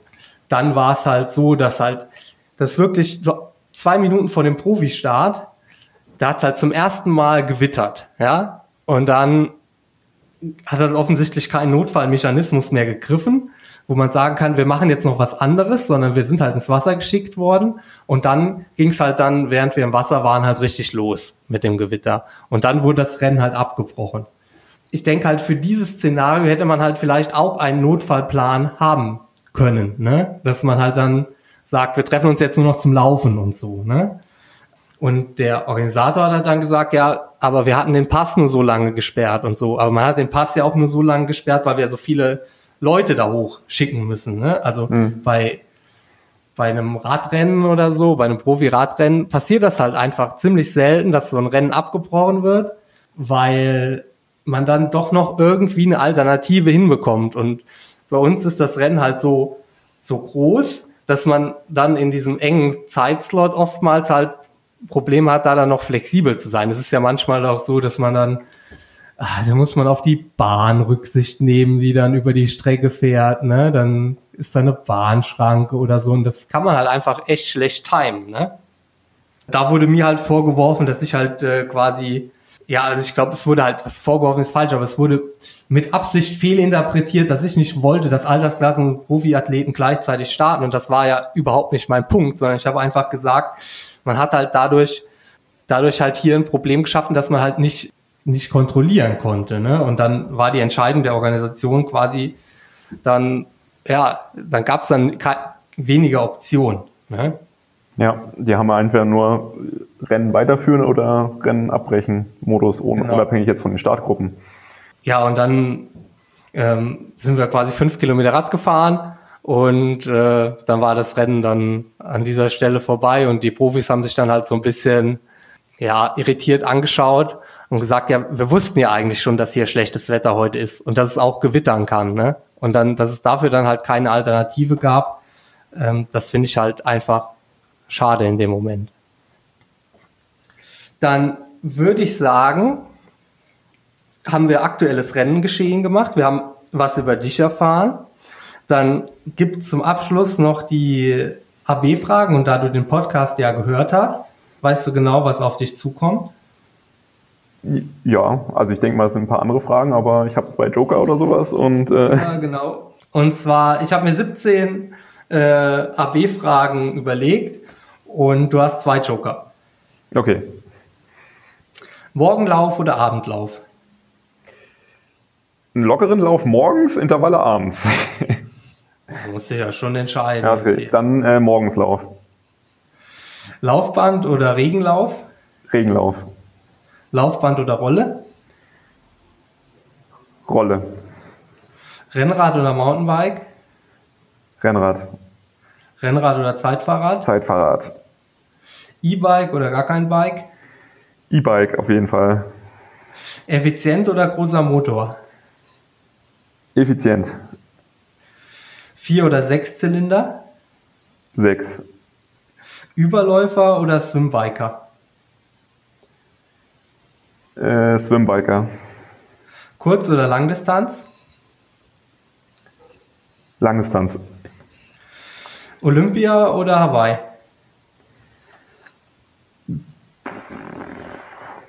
Weiter.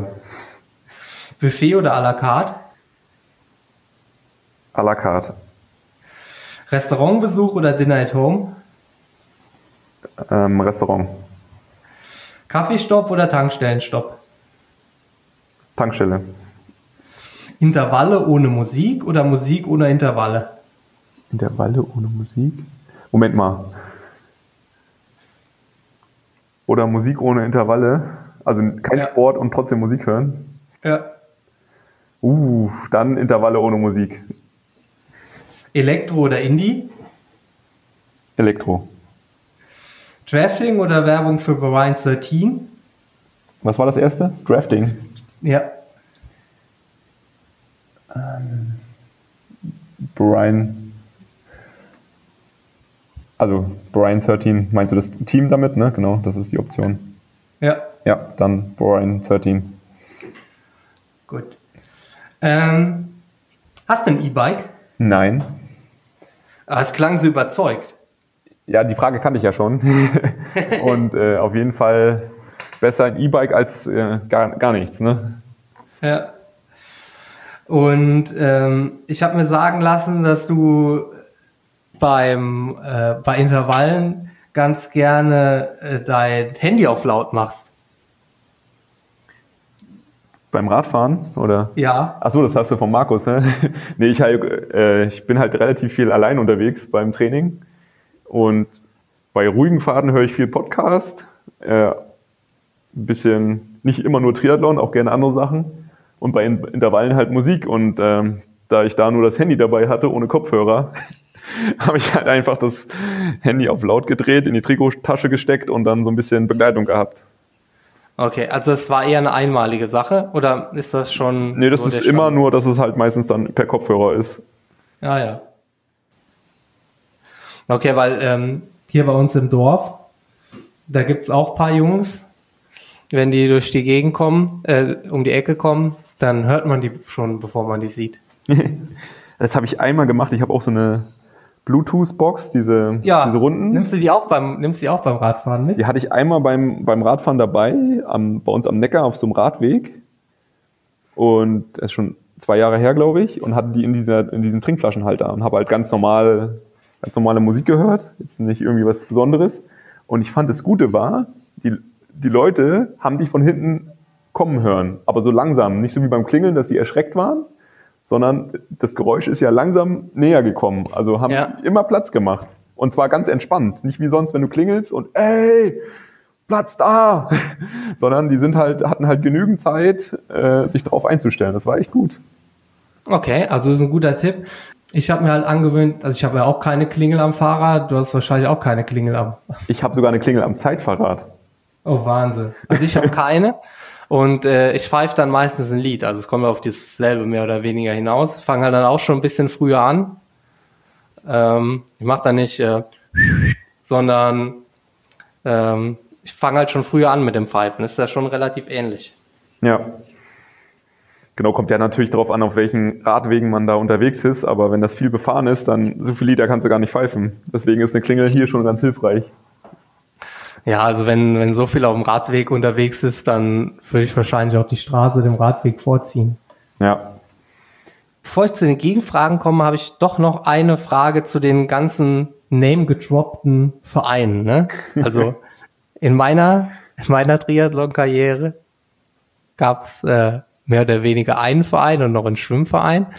Du bist natürlich auch immer hin und wieder umgezogen, klar. Das sind dann ja mehr oder weniger dann drei Vereine, also Neubrandenburg, einer im Saarland und jetzt einer in Stuttgart. Genau. Aber bei dir ist die, die Liste ja schon ein bisschen länger.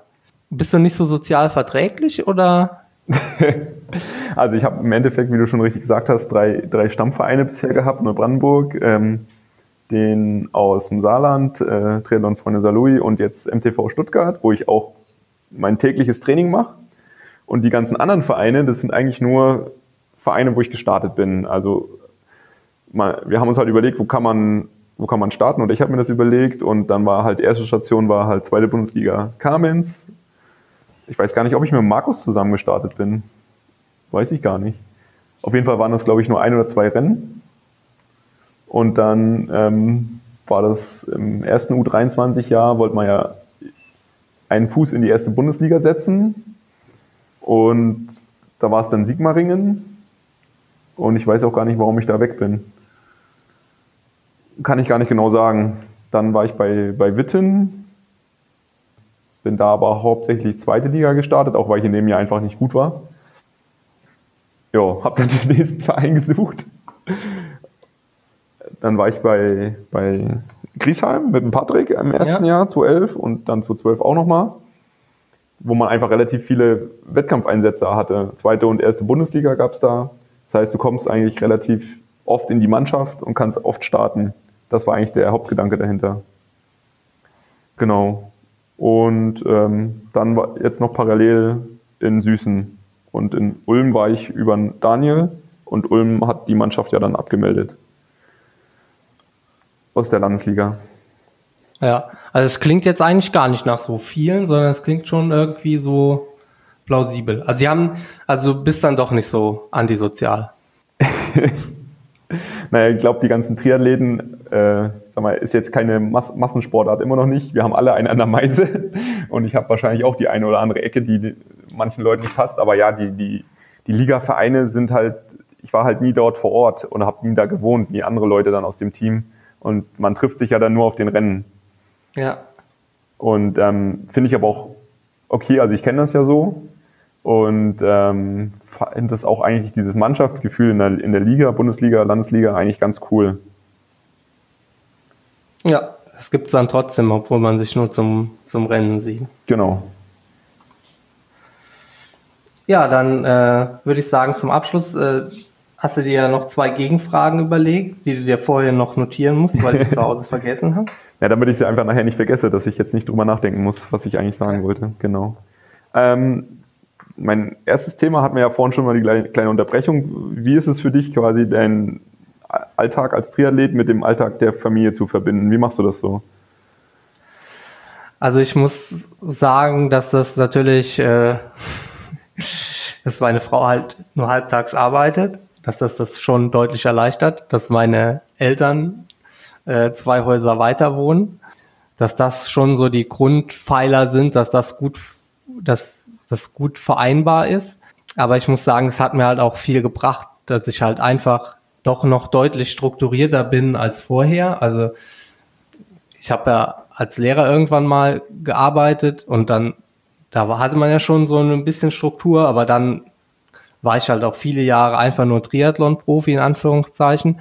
Gerade auf der Langdistanz hat man ja dann nicht so diese festen Trainingszeiten. Klar, also Schwimmbad ist schon immer irgendwie fix, ja. aber was ich wann anders mache, das ist überhaupt gar nicht fix. Und ich würde sagen, dass mir unsere Tochter, beziehungsweise dass ich halt versuche, Familie und Triathlon so gut wie möglich zu verbinden, dass das mich das einfach, das mich einfach dazu gebracht hat, noch mehr Struktur in meinen Tagesablauf zu kommen. Also es hört sich natürlich jetzt auch für, für Altersklassenathleten äh, irgendwie bescheuert an, aber ich stehe jeden Morgen spätestens um 8 Uhr auf und wenn ich meine Tochter in den Kindergarten bringen muss oder darf, dann, dann stehe ich noch ein bisschen früher auf. Aber das habe ich früher halt einfach nicht gemacht, sondern ich bin halt dann dann habe ich halt auch, auch oft dann ausgeschlafen, was halt einfach auch bedeutet, dass man meistens dann abends halt erst später ins Bett kommt ja. und halt einfach keinen festen Rhythmus hat. Und so habe ich halt jetzt einen festeren Rhythmus, was halt unter anderem an dem, an dem, an dem Aufstehen morgens liegt, dann auch, auch das, dass ich versuche, ähm, zum Essen da zu sein, außer das Training gibt's halt nicht her, aber dann, dann hat man halt einfach doch deutlich mehr Struktur im Tag. Und ich finde es halt dass das tatsächlich mich als auch als Profi-Triathlet halt einfach doch auch ein Stück professioneller gemacht hat, als ich es vorher war. Ja, also klar, ich kann in den Tag hineinleben und kann vielleicht dann ein bisschen mehr dann schlafen, wann ich es wann ich's nötig hätte. Aber wenn ich halt einfach weiß, ich habe die und die und die fixen Termine am Tag, dann dann kann ich das, äh, dann fällt mir die Koordination dann im Vorfeld oder zumindest mal an dem Tag brauche ich ja überhaupt gar nicht mehr nachzudenken, wie ich es mache.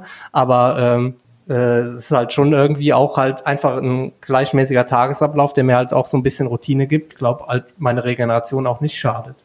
Ja, hört man ja auch auf jeden Fall raus, dass äh, Schlaf als Profi so eins der, der Sachen ist, die man quasi deutlich mehr hat als als klassischer Altersklassenathlet. Also ja, ich würde schon sagen, dass das quasi der, der Hauptunterschied ist. Ne? Also wenn ich an die Zeiten zurückdenke, wo ich halt noch als Lehrer gearbeitet habe, dann war es halt schon teilweise so, dass ich, ja, ich, bei mir ist es halt auch oft so, wenn, wenn ich nicht genügend Zeitdruck habe, dann fange ich nicht, fange ich nicht an und dann, wenn man es dann halt doch gut machen will, dann zieht sich halt dann hinten raus schon mal. Und wenn man dann halt erst so um elf, zwölf fertig ist und dann noch eine Stunde nicht schlafen kann und am nächsten Morgen um sechs wieder aufsteht, das ist halt einfach Mist, ne? Ja. Also bist du anscheinend auch eher so der Abendsportler oder weil ich kann mir vorstellen, dass manche auch dann sagen, ey, ich stehe halt als Profi, keine Ahnung, um, um 7 Uhr beginnt meine erste Trainingseinheit, dann, damit ich um 17 Uhr Feierabend habe. Nee, also das habe ich tatsächlich nie oder ganz selten gemacht, außer halt im Trainingslager in Südafrika mal, weil es da halt einfach halt auch Sinn gemacht hat, früh zu trainieren, weil es halt tagsüber so ja. heiß war, dass du halt einfach früh sein wolltest. Aber ich finde, zu Hause macht es halt auch einfach relativ wenig Sinn. Also zum Beispiel, vor zehn auf dem Rad zu sitzen, außer halt im Hochsommer. Kann man, kann man machen, ist, ist auch möglich, aber ähm, man muss halt zum Beispiel auch einfach weniger anziehen, wenn man, wenn man später losfährt. Und, ja, aber du, wenn du, sag mal, wenn Die du. Vorbereitung wenn du geht schneller, weil man kein, keine Ärmlinge überstreifen muss. das ist ein gutes ja, ja, aber doch, doch ernsthaft. Also wenn ich halt morgens um acht auf, mich aufs Rad steige und sag mal vier Stunden Rad fahren muss, ähm, dann, dann bist du schon ich ja, zu Hause bin ich zum Mittag wieder zu Hause und das mache ich tatsächlich auch im Hochsommer. Aber dann, dann fahre ich ja dann jetzt, wenn es halt morgens dann 8 Grad hat, fahre ich ja mit Armlingen, Beinlingen, fahre ich ja mit allem los und ja. um 12 sind es dann 20 Grad, dann musst du alles wieder ausziehen. Also dann, äh, das ist, also dann, dann finde ich es schon angenehmer. Man fängt ein bisschen später an und äh, kann dann quasi die warmen Temperaturen des Tages dann tatsächlich nutzen. Und äh, ich glaube, meine, meine Knochen und Gelenke danken es mir auch, wenn ich nicht bei drei Grad hier durch die Gegend fahre. Drei ist jetzt auch ein bisschen untertrieben. Ja. Ja, interessant, ja. Also klar, im Trainingslager ist es halt relativ einfach, äh, Trainingsbedingungen herbeizuschaffen, früh aufzustehen und so. Da ist ja, sag mal, Ausnahmezustand. Da kriegt man Essen und so alles hingestellt und äh, man kann wirklich nur in die Sonne fahren. Aber ich finde es eigentlich eher interessanter äh, zu hören, wie die Leute halt zu Hause so trainieren und ähm, was sie in ihrem Alltag so machen. Ja, ich glaube, da, da gibt's auch unterschiedliche Modelle, aber ich glaube, dass zumindest mal, wenn ich mir so anschaue, was so bei anderen so im Trainingslager auch so passiert, dann ist, glaube ich, das Verhältnis so tatsächlich so 50-50 auf der Langdistanz. Also es gibt auch Leute, die früh aufstehen, aber das liegt, glaube ich, tatsächlich auch oft an den Schwimmterminen, dass man halt morgens in anderen Städten gut Schwimmzeiten bekommt. Und bei Ja. mir in den, bei mir ist halt nicht so, dass ich morgens gute Schwimmzeiten bekomme, sondern ich habe abends gute Schwimmzeiten. Und von daher kein Stress. Ausschlagen. Wann ist denn deine, also meine Schwimmzeiten sind teilweise bei uns jetzt im Verein um 21 Uhr, das finde ich immer schon happig. Aber klar, besser eine, eine Schwimmzeit im Verein als im öffentlichen Schwimmverkehr. Ja, also ich habe auch eine Schwimmzeit, wenn, wenn wir die jetzt überhaupt wieder bekommen, weil Hallenbäder ist bei uns immer noch schwierig. Ja. Äh, die beginnt um äh, halb neun. Und ja, das ist halt auch ein Grund, warum ich halt dann am nächsten Morgen erst um acht aufstehe. Weil, wenn, sag mal, um halb neun schwimmen, ist ja dann zehn, dann liege ich nicht um elf im Bett. Also wenn ich hart geschwommen bin. Also da Das- kann ich zwar um elf im Bett liegen, aber dann schlafe ich nicht um, um elf. Ja. Das äh, geht, glaube ich, ganz, ganz vielen so, dass äh, wenn abends Schwimmtraining ist, ja, dann durch, klar, durch das Wasser und äh, der Körper ist, der feuert ordentlich nochmal Hitze raus und alles, was er hat, hat er gerade gegeben und jetzt soll er auf einmal schlafen. Dann sagt er auch, äh, was ist jetzt los? Was willst du von mir? ähm, ich finde es auch immer erstaunlich, dass man äh, den Alltag, also wenn man jetzt Termine am Wochenende hat oder Treffen mit Freunden, dass man das dann trotzdem hinkriegt. Wie du schon gesagt hast, wenn man so ein paar Termine vorgegeben hat, kriegt man sein Langdistanz oder sein, sein Training trotzdem untergebracht und strukturiert.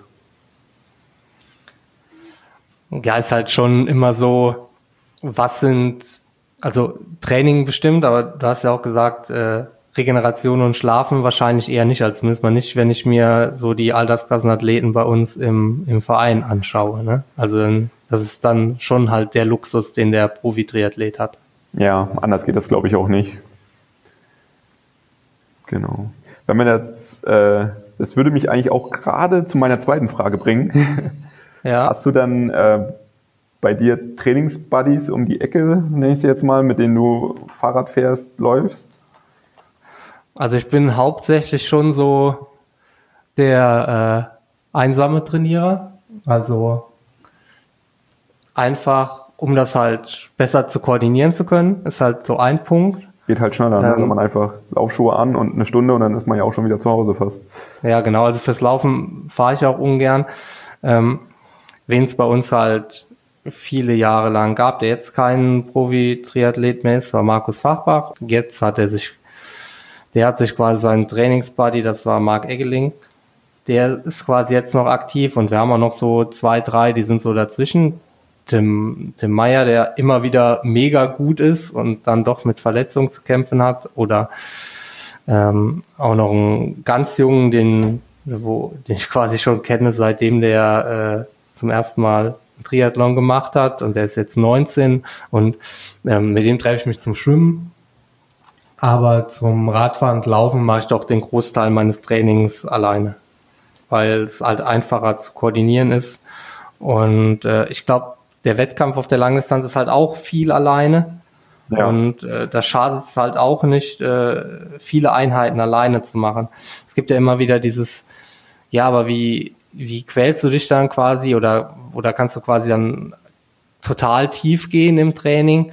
Ich finde, also zumindest mal in meinem Langdistanztraining gehe ich halt nicht so oft tief. Also es ist halt nicht so, dass das, dass ich so mega an die Grenze gehen muss, sondern es ist halt das, wie halt Langdistanz halt auch funktioniert oder Mitteldistanz, es ist ja eher so der dumpfe Schmerz und nicht dieses, jetzt muss ich aber nochmal 2,40 laufen oder sowas. Ne? Also es, ja. dass man sich halt quasi in diese Bereiche begeben muss. Ja, beim Radfahren finde ich auch, da kann man sich immer noch so ein paar, ja, so ein paar Meilensteine setzen. Ja, okay, ich versuche jetzt mal hinter dem Auto hinterher zu fahren oder ähm, ja, ich, ich fahre da lang oder bis zum nächsten Ortsschild und so. Und beim Laufen ist es halt dann nicht mal so schnell, wie du schon sagst. Also so ein GR2-Dauerlauf, so einen zügigen, den kriegt man halt auch alleine irgendwie. Also es ist ja kein richtiges Quälen von Intervallen auf der Bahn, irgendwie 400 Meter oder sowas, sondern es ist ja ein Tempo, das man noch einigermaßen, sag ich jetzt einfach mal so, übersteht mental. Ja, es geht halt meistens ja am Anfang dann doch leicht, ne? Und dann wird's halt, kann es halt auf die Dauer dann halt ein bisschen fies werden. Aber das ist ja auch halt genau das, was man im Wettkampf halt braucht, ne? Also du musst ja quasi äh, die Motivation aus aus was anderem nehmen als dem Gegner, weil du hast ja, du hast ja schon gesagt, ich sehe hier überhaupt keine Gegner in Gdynia und also ich habe da vergleichsweise viele, viele Gegner gesehen. Also das äh, ist dann schon, glaube ich, halt einfach auch ein anderer Schnack als auf der als auf der Kurzdistanz oder auf kürzeren Distanzen. Also zum Beispiel auf dem, auf dem Rad habe ich ja mehr oder weniger 90 Kilometer niemand, also sagen wir mal 75 Kilometer niemanden gesehen. Ja. Ja, das ist dann schon hart, ja. Also das fand ich jetzt schon als, äh, als Unterschied zu so einem normalen Wettkampf im Verhältnis jetzt zu diesem Profi, großen, relativ großen Profifeld. Da passiert halt auch einiges auf der Radstrecke. Und man ist nicht so alleine oder mit noch einem Altersklassenathlet unterwegs, der vielleicht deutlich schneller fährt als einem, den sieht man dann einmal ganz kurz vorbeifahren und dann ist man wieder alleine unterwegs, sondern man hat ja hier schon die Möglichkeit gehabt, sich die anderen mal anzugucken, wie fahren die und wie schnell ist das eigentlich, können die vielleicht mal vorne fahren, kann ich mal vorne fahren. Also das war jetzt schon für mich der größte Unterschied eigentlich zu dem, zu dem knappen Man oder zu, zu anderen Wettkämpfen. Also einfach die Dichte viel, viel höher war. Mich fragen auch immer viele Leute, äh, eher so im Wettkampf diese vier Stunden Radfahren oder also gerade auf der Langdistanz oder das, das Thema ist ja meistens dann auch eher so, Hawaii ist ja dann für viele eigentlich überhaupt der einzige Triathlon, den es gibt. Dann da vier oder viereinhalb Stunden Radfahren, das ist doch mega langweilig. Aber gerade bei solchen Rennen, wo halt wirklich viele unterwegs sind, da passiert ja auch beim Radfahren so viel, dass du dich halt auch konzentrieren musst. Ne? Also du kannst ja nicht einfach Du kannst ja dann nicht einfach deinen Stiefel fahren, sondern du musst halt den Abstand einhalten, du musst überlegen, fahre ich jetzt nach vorne oder macht es halt auch Sinn, mal zu attackieren oder nicht? Und äh, das sind schon dann viele Gedanken, die so in einem im Kopf rumschwören, neben dem, dass man sich halt noch motivieren muss. Also, sagen wir mal, also dieses einfache Motivieren zur Leistung.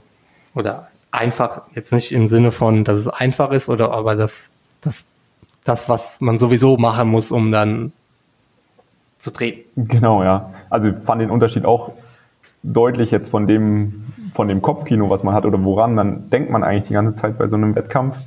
Wenn du halt vorne in der Führung fährst, dann siehst du niemanden und dann konzentriert man sich auf sich selber also, und ähm, muss ja nicht mehr so viel beachten. Man guckt halt, dass man einfach den Fokus behält und weiterfährt und auf einmal, zack, zack, es fahren wieder zwei Leute vorbei und eigentlich äh, fang, fängt dann auch das, äh, das Denken im Kopf wieder an, an ganz andere Sachen. Okay, jetzt Abstand einhalten und fahren sie jetzt weg oder ist es nur ein Führungswechsel? Ja. Und wie war das dann vorher auf der Kurzdistanz? Also was hast du, wie hast, war das dann da beim Radfahren? Also habe ich jetzt nicht so den hundertprozentigen Vergleich, weil zu meiner Kurzdistanzzeit oder beziehungsweise meine Ambitionen auf der Kurzdistanz war es eigentlich auch oft so, dass, de, dass ich halt auch Schwimmrückstand hatte und dann musste ich halt meistens fahren, ne? Sondern das war dann halt quasi auch äh, nicht so unterschiedlich zur Langdistanz jetzt.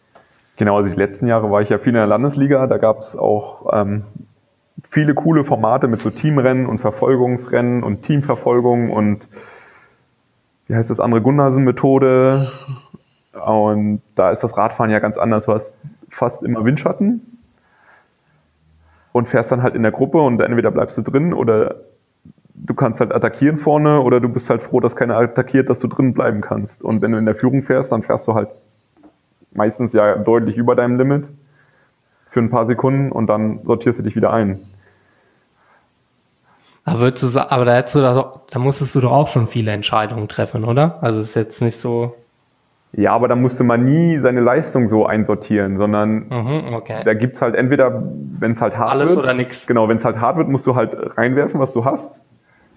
Und dann siehst du halt relativ schnell, ob das langt oder nicht. Das ist ein paar Sekunden. Und ähm, wenn du das nicht mithältst, dann hältst du halt raus aus der Gruppe und dann kannst du eigentlich dich umdrehen und gucken, kommt da jetzt noch eine Gruppe und du wartest einfach. Weil auf, allein auf weiter Flur bringt das ja auf der Kurzdistanz nicht so viel, weil du bist ja gerade aus der Gruppe rausgeflogen. Also ist es relativ unwahrscheinlich, dass du da jetzt hinterherfahren kannst. Also da gibt's, da, da ist man nicht so, so viel mit sich selber beschäftigt, wie, wie, wie fühlen sich die Beine an oder so, sondern das ist eigentlich ein relativ klassisches Radrennen, auch wenn es nicht so viele Leute dann in dem Pulk sind. Ja, äh, mein junger Trainingspartner, der Timo Spitzhorn, der auch Bundesliga und ähm, und äh, Mountainbike, also hier äh, Xterra startet, der schwimmt eigentlich ein bisschen schlechter als ich, aber so anschwimmen kann der halt mega gut. Und äh, der gibt mir halt immer den Tipp, einfach dranbleiben, einfach dranbleiben Ja, und dann ist es halt, ist genau das, was du sagst. Ja gut, dann bedanke ich mich bei dir für deine Zeit und äh, ich hoffe, die Hörer und Hörerinnen sind auch dran geblieben. Und ähm, dann wünsche ich dir ja jetzt erstmal eine gute Erholung danke. und äh, einen schönen Umzug in vielleicht äh, noch eine schönere Wohnung, als du vorher hattest. Wir hoffen ja, genau. Vielen Dank für die Einladung und äh, ich hoffe, wir konnten jetzt mal deinem dem Namen, dem Podcast auch äh, ein bisschen was äh, hinzufügen, indem wir sagen, ja, indem du sagst, es ist Zielverpflegung und wir haben uns ja am Ziel eigentlich gar nicht groß sprechen können. Man wurde ja direkt rausgeschickt.